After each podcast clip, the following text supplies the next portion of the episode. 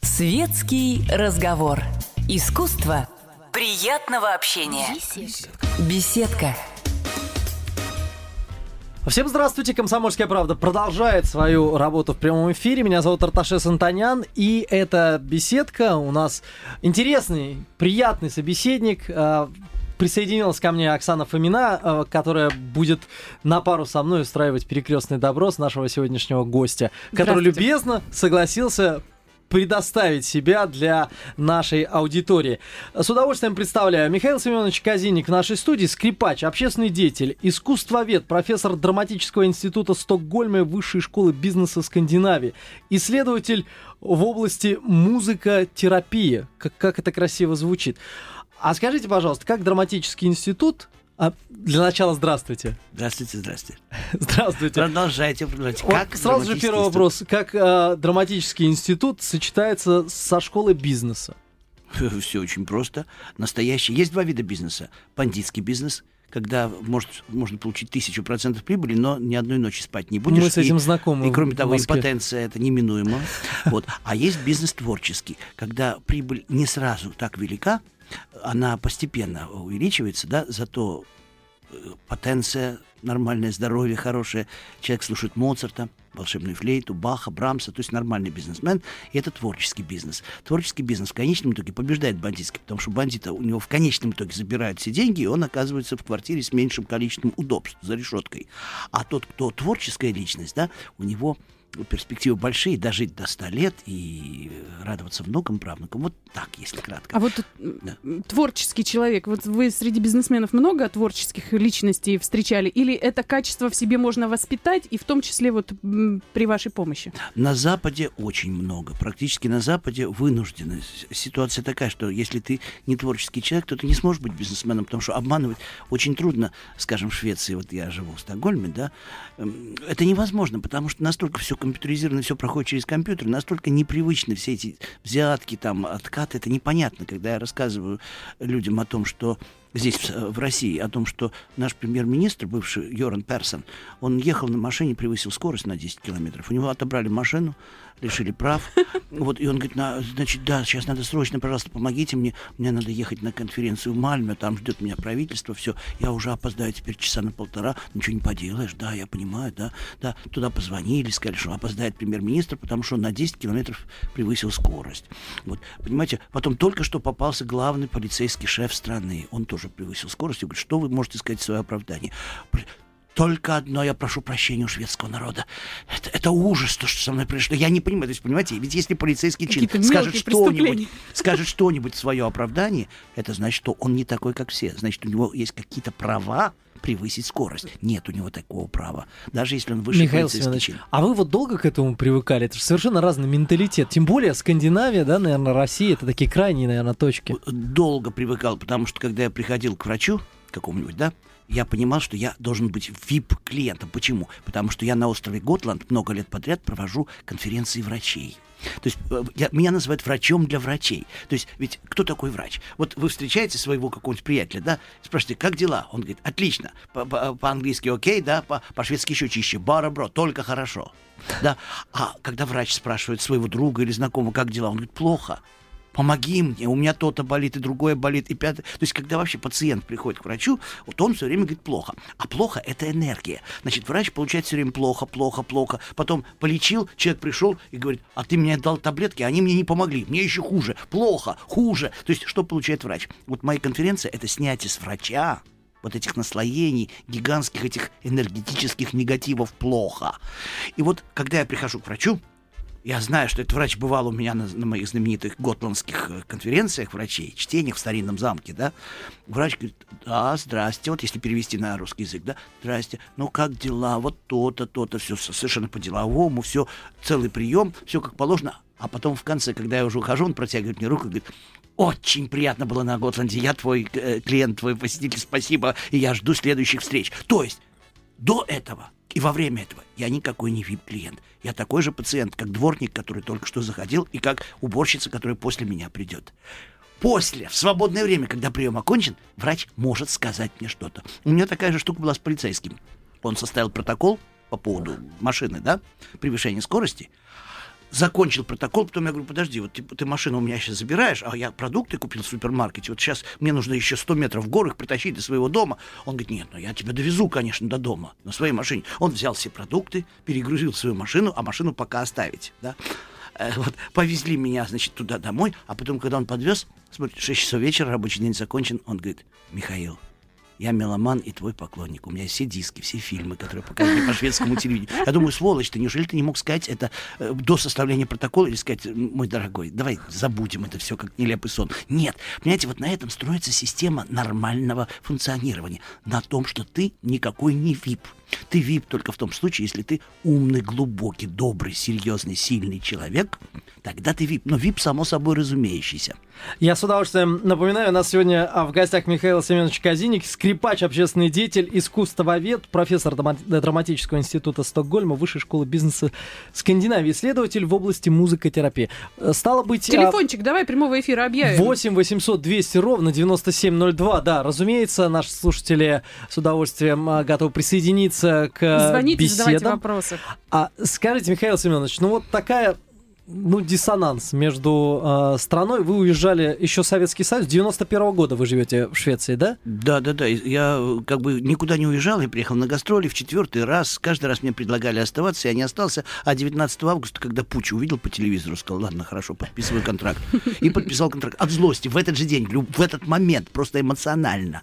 Ну, и теперь я при всем том не жалею, потому что ну, сейчас времена другие. Когда меня спрашивают, где я живу, я показываю глобус. Я говорю, здесь на этой планете. Ну, на самом деле, да. Мне кажется, что вы столько концертов даете в Москве, в других странах, в Украине и в других бывших советских республиках, да, что можно смело сказать, что вы гражданин мира. Кстати, вот э, сегодня и завтра у вас концерты, я знаю. Давайте вот Да, по поводу сегодняшнего я никого не приглашаю, потому что билетов нет, нет, нет. Это сегодня космос Булгакова будет, да. Вот прошлый раз, вот неделю назад, был концерт совершенно сумасшедший, который назывался «Пиковая дама». Значит, Пушкин, Чайковский против Пушкина. И вот если так серьезно говорить, то... Вот прям ведь... против, да? Ну, конечно, еще как против. И Евгения Онегина «Пиковая дама» — это результат колоссальной ненависти Чайковского к Пушкину параллельно с колоссальной любовью. То есть Чайковский до безумия любил Пушкина и ненавидел его за все. Вот он не хотел писать «Пиковую даму». Знаете, сколько лет ему предлагали этот сюжет? Пока он не понял, что нужно сделать. Нужно утопить Лизу. Вот как он утопит Лизу, в отличие от Пушкина, у которой она выходит замуж. А почему, знаете? Нет, Почему он нет. должен был утопить Лизу?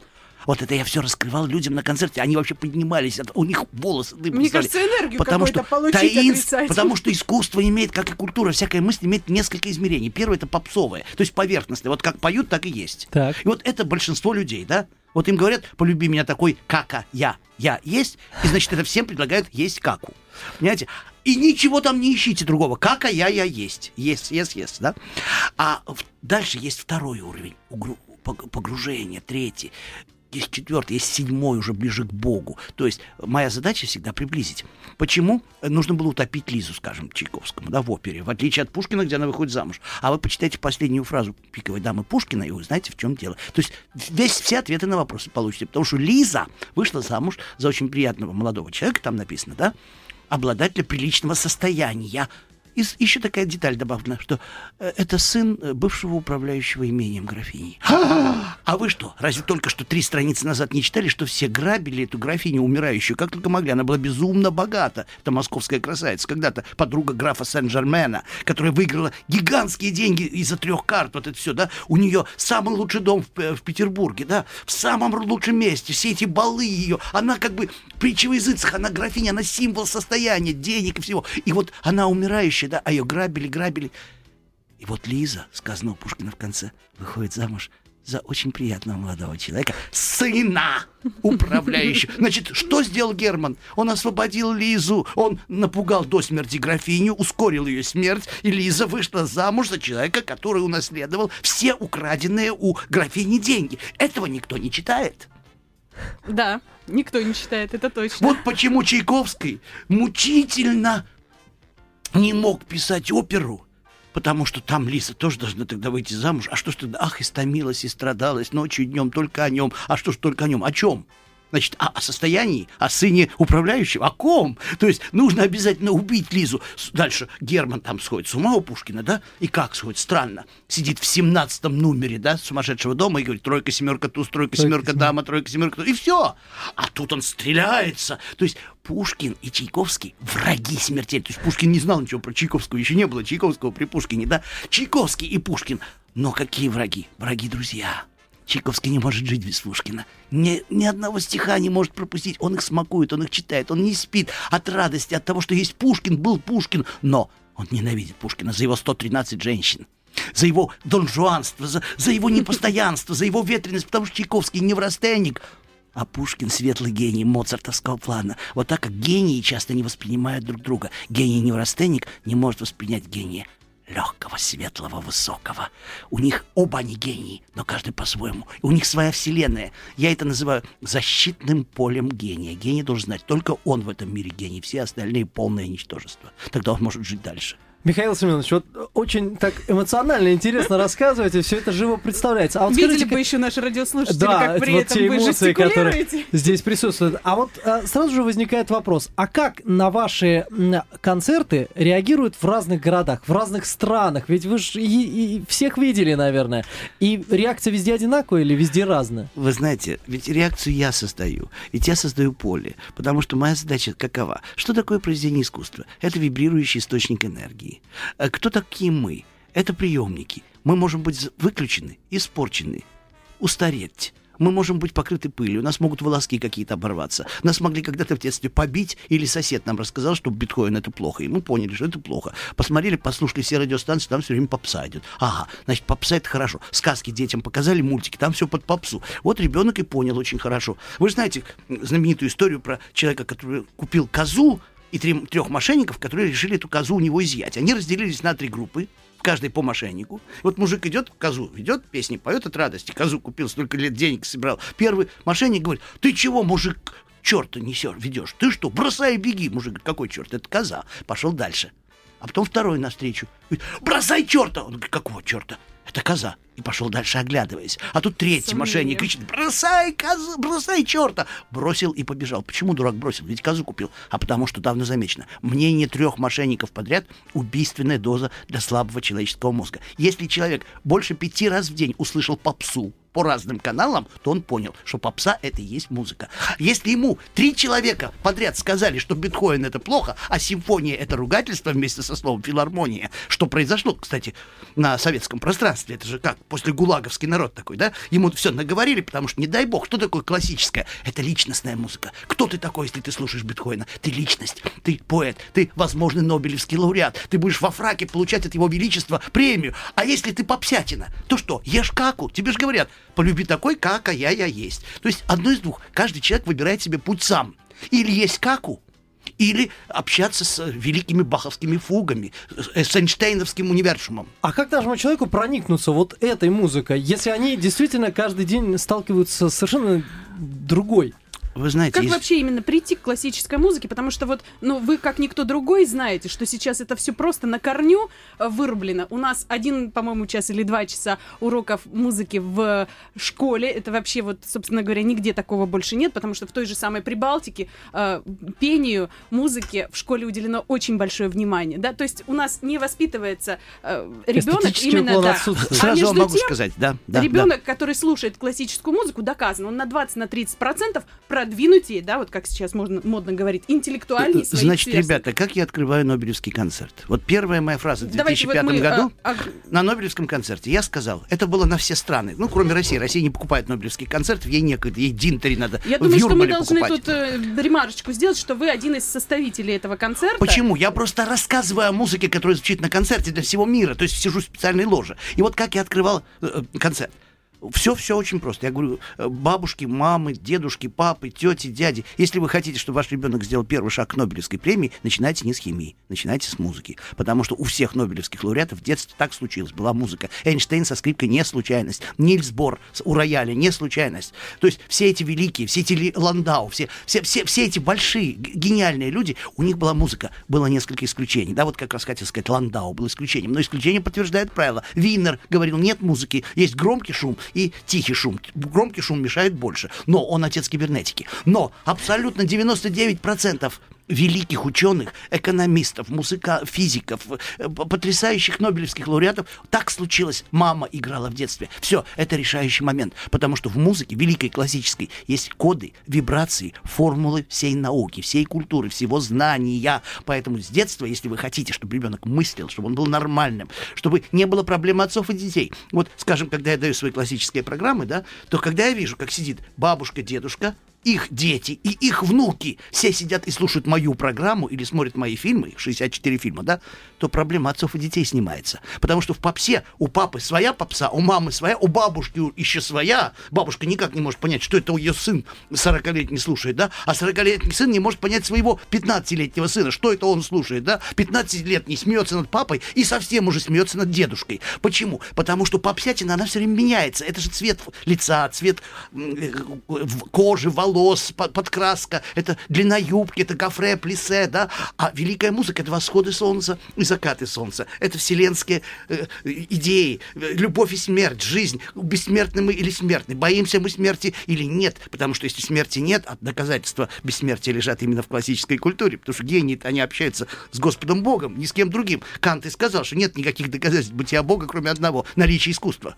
Потому что искусство выживанию не помогает размножению, не помогает утеплению, не помогает помогает ничему, да, а оно существует. Это значит, что Бог управляет искусством. Вот где доказательство. Поэтому любой священник, который вне искусства, вне культуры, он на самом деле никакого, э, ну, никакого значения не имеет. Потому что мне не нужен контакт через кого-то с Богом. Я контакт налаживаю с Богом через Моцарта, через Баха, ну, через Шекспира – мне, через Пушкина. Мне кажется, что вот вы сказали, что классическая музыка не помогает в выживании. Вот это, ну, мне кажется, что это неправильно. Потому что, ну, достаточно там взять какое-то произведение, едешь на работу совершенно убитый, я не знаю, у меня вот есть свои рецепты, да. Э, мне очень помогает там сивильский цирюльник. Я вот как слышу увертюру, все, я, да я даже на уборку могу легко настроиться, на самое неприятное занятие в своей жизни. Оксаночка, это не я сказал, что не помогает. Это Кант сказал, я цитирую Канта. Я поняла. Оно не помогает в прямом смысле, потому что миллионы людей, если не брать вас, да, они вот ходят по улицам и выживают, и живут дальше, и, и как-то выживают дальше, и едят, и моют полы, и стирают, и убирают, и посуду моют, да, и проживут всю жизнь, как и муравьи, да, без Баха, без Моцарта, без Шостаковича, без Чайковского, без Шекспира, без поэзии, без ничего. Вот возьмите муравейник, да, муравей туда и обратно, туда и обратно. Они даже не узнают муравей никогда, что был Париж или Дебюсси, например. Никогда. я смотрю на них и думаю, мои хорошие маленькие муравьишки, вы все время ходите туда-сюда, туда-сюда, там клей кормите своих муравьиных, да, сельское хозяйство, у вас температура поддерживается, муравейники идеальные. Вы хорошие, но вам не повезло ужасно. Вы думаете, что весь мир это вот этот муравейник, и знаете еще, что в соседней вселенной есть какой-то странный корень. Куда он уходит, вы не знаете, вы иногда ползете туда, да. Вот, то же самое люди. Есть люди такие, муравьишки, он всю жизнь проживет. Вот представьте, прийти на эту планету, на которой Шекспир, на которой Бах, на которой тайные знаки Пушкина, на которой тайные знаки культуры. Прожить всю жизнь примитивно, попсово, ничего не знать, кроме заработка на завтрак, на обед, на ужин, побил ребенка или успокоил, или приласкал, повел в школу, пошел той же дорогой туда-сюда. Это же смерть духовная, понимаете? То есть зачем?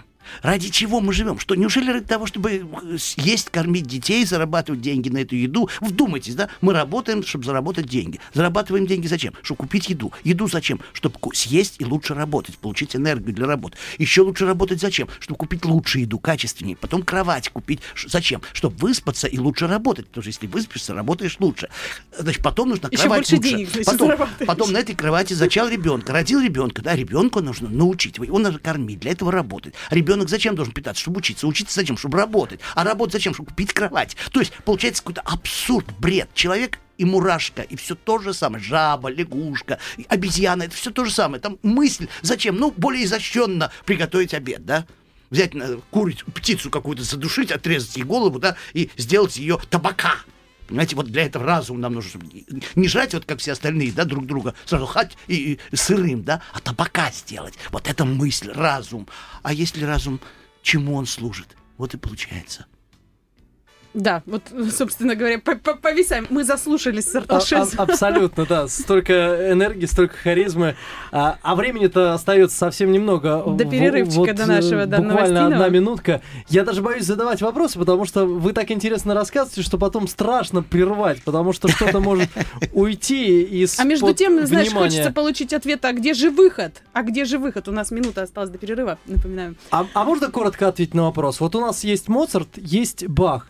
А, есть а, еще несколько классиков, ну их много классиков. А вот сегодня что-то появляется, что может отнестись к классике? Да, И как это появляется? Да, да, да. Я не знаю, можно ли у вас назвать другие названия радиостанции или нельзя. Есть такие места, где нельзя никого пиарить, не называть. Да? А если говорить а об если мы о композиторах? А комп... Нет, вот просто я по, по разным каналам даю Леру Ауэрбах, величайшего композитора 21 века. Сейчас, Анечка Фомина, сейчас она... Анечка Фомина в Москве растет. Гениальный композитор. Вот сейчас только что была ее репка в Доме музыки, я показал. Симфоническая сказка репка. Дети хохотали, как умалишенные. Ни один фильм не заставит То есть это уже новое Новое волна? поколение. Анечке 27 лет, она учится композиции. Раньше она училась играть только на аккордеоне. А она гениальный композитор. Я сейчас помогаю ей встать, помогаю, чтобы быстрее она прошла весь путь. Все же нам надо прерваться буквально на несколько мгновений, а, потому что сейчас для радиослушателей новости в эфире «Комсомольская правда». Оставайтесь вместе с нами. У нас в гостях Михаил Семенович Казиник.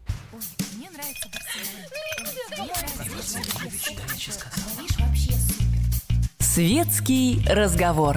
Искусство приятного общения. Беседка. С удовольствием еще раз напоминаю, что в нашей студии потрясающе интересный собеседник Михаил Семенович Казиник, скрипач, общественный деятель, искусствовед, профессор драматического института Стокгольма, высшей школы бизнеса Скандинавии, исследователь в области музыкотерапии. Хотя, наверное, этот список можно еще долго продолжать. А вы вот как обычно представляете, когда вдруг я представляюсь просто Михаил Казиник. Если меня не знают, ну и ладно. А если знают, то тогда за всем этим все это стоит. Но знаете, чем мне обидно? Я, да, я много сделал на Западе, но больше всего я сделал себя на родине. Я сделал 64 фильма, проходящие через всю историю культуры. Я провел столько программ э, и продолжая работать на радиостанции «Орфей» и э, создаю аудиторию классической музыки и культуры на радиостанции «Орфей». Я работаю на «Серебряном дожде», вот еще работаю, да, у меня программа «Тайные знаки культуры». Я сделал так много в России, полный полные вот эти залы. Вот вместе с Юлией Брук мы собираем же весенние, летние, весенние и осенние концерты два раза в год, целые циклы концертов, где есть моя публика, слушатели. Понимаете, то есть я сделал очень много в России, поэтому, ну, что я сделал на Западе, все сделал. Но там мне становится скучновато, потому что, знаете, блажен, кто посетил Семир в его минуты роковые. Все-таки в моей стране беда. Поэтому я все время гоняю сюда, как бы ни было сложно, трудно, стрессово, жутко, обидно, опасно, иногда противно позитивно и радостно. Я большую часть времени провожу не там, на милом, благополучном, всегда благополучном, так или иначе, Западе. В своей тихой Швеции я все время стараюсь быть здесь. Я все время верю, что я сделаю этот прорыв, что публика будет интересоваться не только ребенком, дочерью Киркорова или сколько получил Басков от очередного миллионера за очередным столом, понимаете, а узнают вдруг неожиданно о том, что можно открыть глаза, уши, носы, я не знаю, что. Михаил Семенович, а почему у нас вот так вот происходит? Вот на Западе она классика же больше ценится? Или там тоже любят попсу? Вот в чем дело. И почему у нас вот действительно так людям интересно, что там у Киркорова происходит, нежели что-то Могу сказать очень кратко, очень печальную вещь, друзья мои. У нас была произведена самая крупная в истории человечества селекция, то есть уничтожение генофонда человеческого материала. Мы живем все время, попадая в район зера, время зера. То есть нерожденные гулаговцами дети, нерожденные детьми гулаговцев внуки, нерожденные детьми правнуки, и в результате необученные, невоспитанные. То есть у нас был очень сильный удар по генофонду русского народа. Потому что если вы возьмете русскую интеллигенцию, которая сформировалась к концу XIX века, формирование которое началось во времена Пушкина, потом продолжалось пять поколений, потом обратных пять поколений антиселекции. То есть, если вы хотите получить элитную пшеницу, вы знаете, что делают, да? Высаживают всю пшеницу, потом достают лучшие колоски, высаживают на лучшем поле, из тех вот достают лучшие, и так много раз, наконец, появляется элитная пшеница. А если делать наоборот, уничтожать лучшие колоски, объявлять, что они японские шпионы, уничтожать, высадить плевелы на следующем поле, да, и из этих плевел опять случайно опять появляются хорошие колоски, их опять уничтожить, и так несколько поколений. Что в результате произойдет? Поэтому нам надо осознавать, что страна очень тяжело больна. Причем больна не сейчас. Виноват не нынешний президент, не нынешний премьер-министр. Они уже результат. Понимаете? А результата и новый быть не могло. Если вы смотрели когда-нибудь фильм «Чучело», Конечно. Вы там видели класс. Когда-то, когда я его посмотрел, еще в советские годы, 80-е годы, я всюду, где я выступал, говорил, вот это вот модель общества, если сейчас не принять меры. Это то, что будет примерно к 2000 годам и дальше так оно произойдет. То есть вот эта агрессивность, почитайте форумы, да, это жестоко. Такое впечатление, что просто несколько зэков вышло из тюрьмы, скажем, там Гайд-парк или что-то такое, Уже и друг с другом несколько. ругаются, да? Да, просто несколько тысяч зэков сидят на этом форуме, остальные зэки на этом обсуждают по понятиям. Один, значит, зэк дает статью какую-то, умную статью, да, мудрую, он жизнь прожил, да, а другой тут же его ругает, а второй не статью обсуждает, а ругает первого.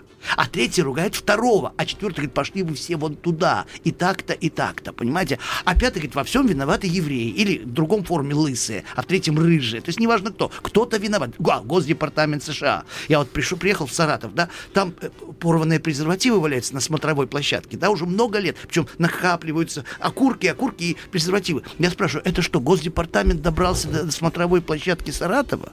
Да, то есть Госдепартамент виноват в том, что три четверти страны выглядит так, будто война вчера кончилась. Да, на самом деле виновата историческая ситуация. Она сложилась так. Мы все обсуждаем, хороший Сталин или плохой. Давайте обсуждать, как выходить из ситуации. А выходить можно только через культуру.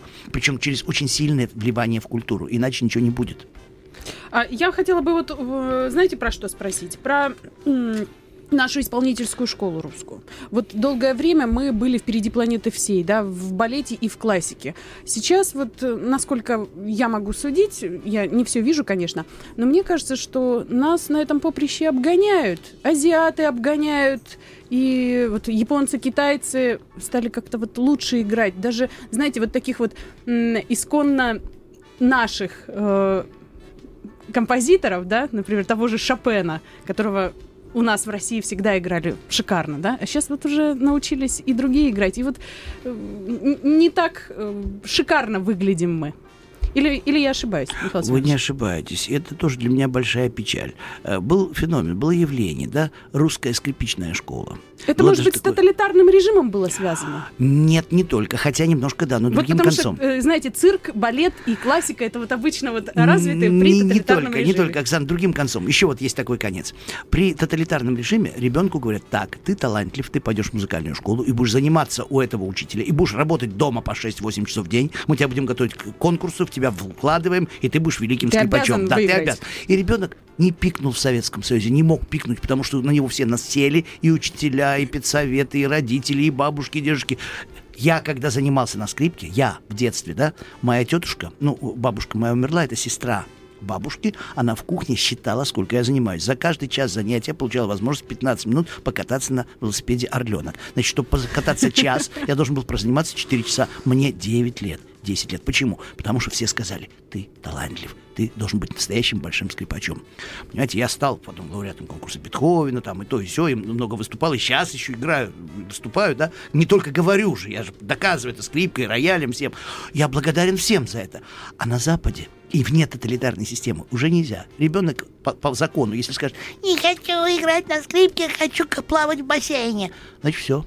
Ювенальная юстиция Попробуй. придет и скажет да. насилие. У каждого шведского ребенка есть номер телефона, по которому можно позвонить, что его насилуют, что его заставляют делать что-то против его воли. И они А ведь звонят. звонят, а теперь представьте, как шестилетний ребенок может лучше всех знать, что он не должен играть на скрипке. Ведь никто не хочет, потому что скрипка, это рояль, подошел, нажал клавишу, уже звучит, да? А на скрипке, чтобы нота зазвучала, не хрипела, не сипела, не скрипела эти маленькие противные скрипочки, да? на- Да, на этих страшный ужас, кошмар, да? Как ребенку это объяснить? Значит, какая-то, какой-то момент принуждения, то есть только взрослый знает, что из этого гадкого утенка вырастет лебедь. А ребенок сам не знает. Он хочет кататься на коньках, он хочет танцевать бальные танцы. И действительно, он покатается, потанцует танцы. И большинство из детей уже вырастают потом, они уже не танцуют и не катаются, да? А с, с музыкой, со скрипкой, с роялем действительно очень талантливые дети вырастают великими музыкантами. Но как доказать это маленькому ребенку, вне тоталитарной системы? Никак. Вот отсюда одна беда. Вторая беда. На Западе очень много людей, которые просто играют для собственного удовольствия. То есть огромное количество музыкальных школ, которые не позиционируют себя как школы подготовки к серьезному исполнительству, да. У нас же когда-то, я помню, в консерватории, когда я еще учился, да, вот такая система. У нас у всех академические концерты, у нас у всех экзамены. Мы все должны играть крупные формы, сонаты, концерты и все. А потом из всех из нас только я один стал солистом.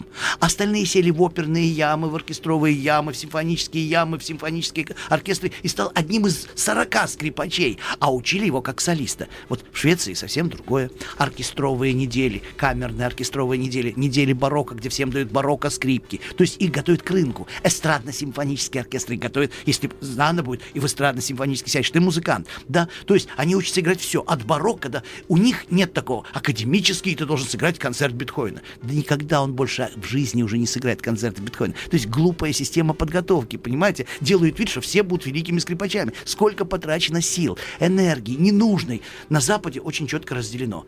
Солистов на весь курс всего три, например. Педагогов 18. То есть это уже скрипачи, которые не будут выступать. Хотя могут, если захотят, если так судьба сложится. Но их больше педагогики учат.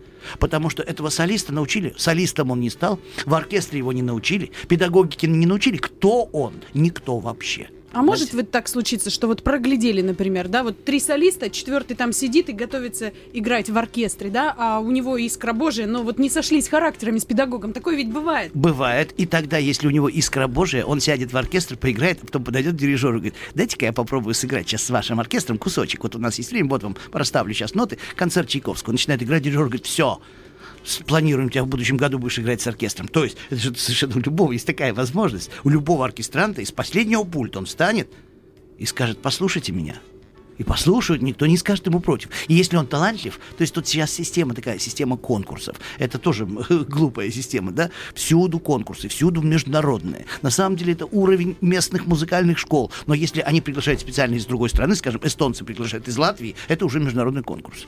В какую-то хацапетовку украинскую приглашают из России, и, и там какой-то хацапетовки победил, кто-то пропиликал чуть лучше другого. Ему дают первую премию, и теперь он лауреат международного конкурса. То есть это смешно, это глупо. А вы считаете, что вообще не нужны вот эти вот конкурсы? Все-таки это хоть какое-то соревнование, да? Человек э, стремится к какому-то вот какой-то планке. Вот. Ответ у меня будет только один. Однажды Чарли Чаплин в шутку приехал на конкурс на лучшее себе подражание. Он занял 18 место. Это был Чарли Чаплин, но все были настолько хорошими Чарли Чаплинами, что сам Чарли Чаплин оказался одним из самых лучших Чарли Чаплинов. Вот вам разговор о конкурсе. Конкурс к музыке, к искусству не имеет никакого отношения. Представьте себе, посадить, сделать литературный конкурс, посадить Гоголя, Толстого, Достоевского, Тургенева и так далее, и так далее, и сказать, вот кто из вас победит? Кто победит? Каким? Над чем? В чем? Где критерии? А судьи кто? Понимаете, ведь почитают у Гоголя и поставят ему двойку. У него, помните, Акаки Акакевич, когда в Шинеле рождается, как называют его маму, вы не помните Гоголь? Покойница. Ну как, она рожает. Покойница сказала, когда ей предложили имена, вот она родила ребенка, и предложили имена. Мученика Хаздазада, тьфу ты сказала покойница, имена все какие-то такие, не такие. А потом вдруг она уже становится старухой покойницей. Тьфу ты сказала, старуха, мне эти имена не нравятся. А теперь говорит так, отец был Акаки, и сын будет тоже Акаки. То есть как, отца тоже нет. От кого родился, от кого зачали Акаки Акаки? Что Гоголь пишет? Он получил двойку за сочинение. Потому что как это покойница рожает ребенка? Что он пишет? А на самом деле ответ, это у меня в книге «Тайны гениев» первой. Есть две книги «Тайны гениев», один и два. Сейчас продается, вот уже пятое издание есть, да? Вот там написано, там же я даю ответ. На самом деле ответ на покойниц есть. Потом, что дальше на следующей странице написано, что Акаки Акакевич служил в департаменте, и вот так вот он сидел с лысиной в нарукавниках, и там все считали уже, что он всегда, он уже родился с этой лысиной, И вот с этим нарукавниках. нарукавником. Да, и вот Гоголь объясняет, да, когда он родился, он родился, у него отец, мать была покойницей, а отца уже тоже не было. Потому что он Акаки Акакевич Ак- Ак- Башмачкин, и сын Акаки, и все будут Акакиями, и все... Вот, кстати, на сегодняшний день опять, да, ты Акакий. Понимаете? И сын твой Акакий. И ты никогда не родился. Ты, родился уже никем. Вот и никто, и ничто. И звать тебя никак. Понимаете? Вот, вот это вот ужас, этот кошмар вне культуры, без божества, как говорил Пушкин, без вдохновения, без слез, без жизни, без любви. И как быть? Как, как помочь человеку? Ведь человек рожден для гениальных вещей, творческих вещей, для любви, для счастья, для света, Как для, помочь? для Моцарта. Вот я пытаюсь сделать все, что я могу, но я же не могу прорваться сквозь этот страшный попсовый и- и, э, заглушку. Михаил Семенович, а вот скажите, а, эмоции, ну, а, вот вы можете расплакаться, например? Еще Ну, как.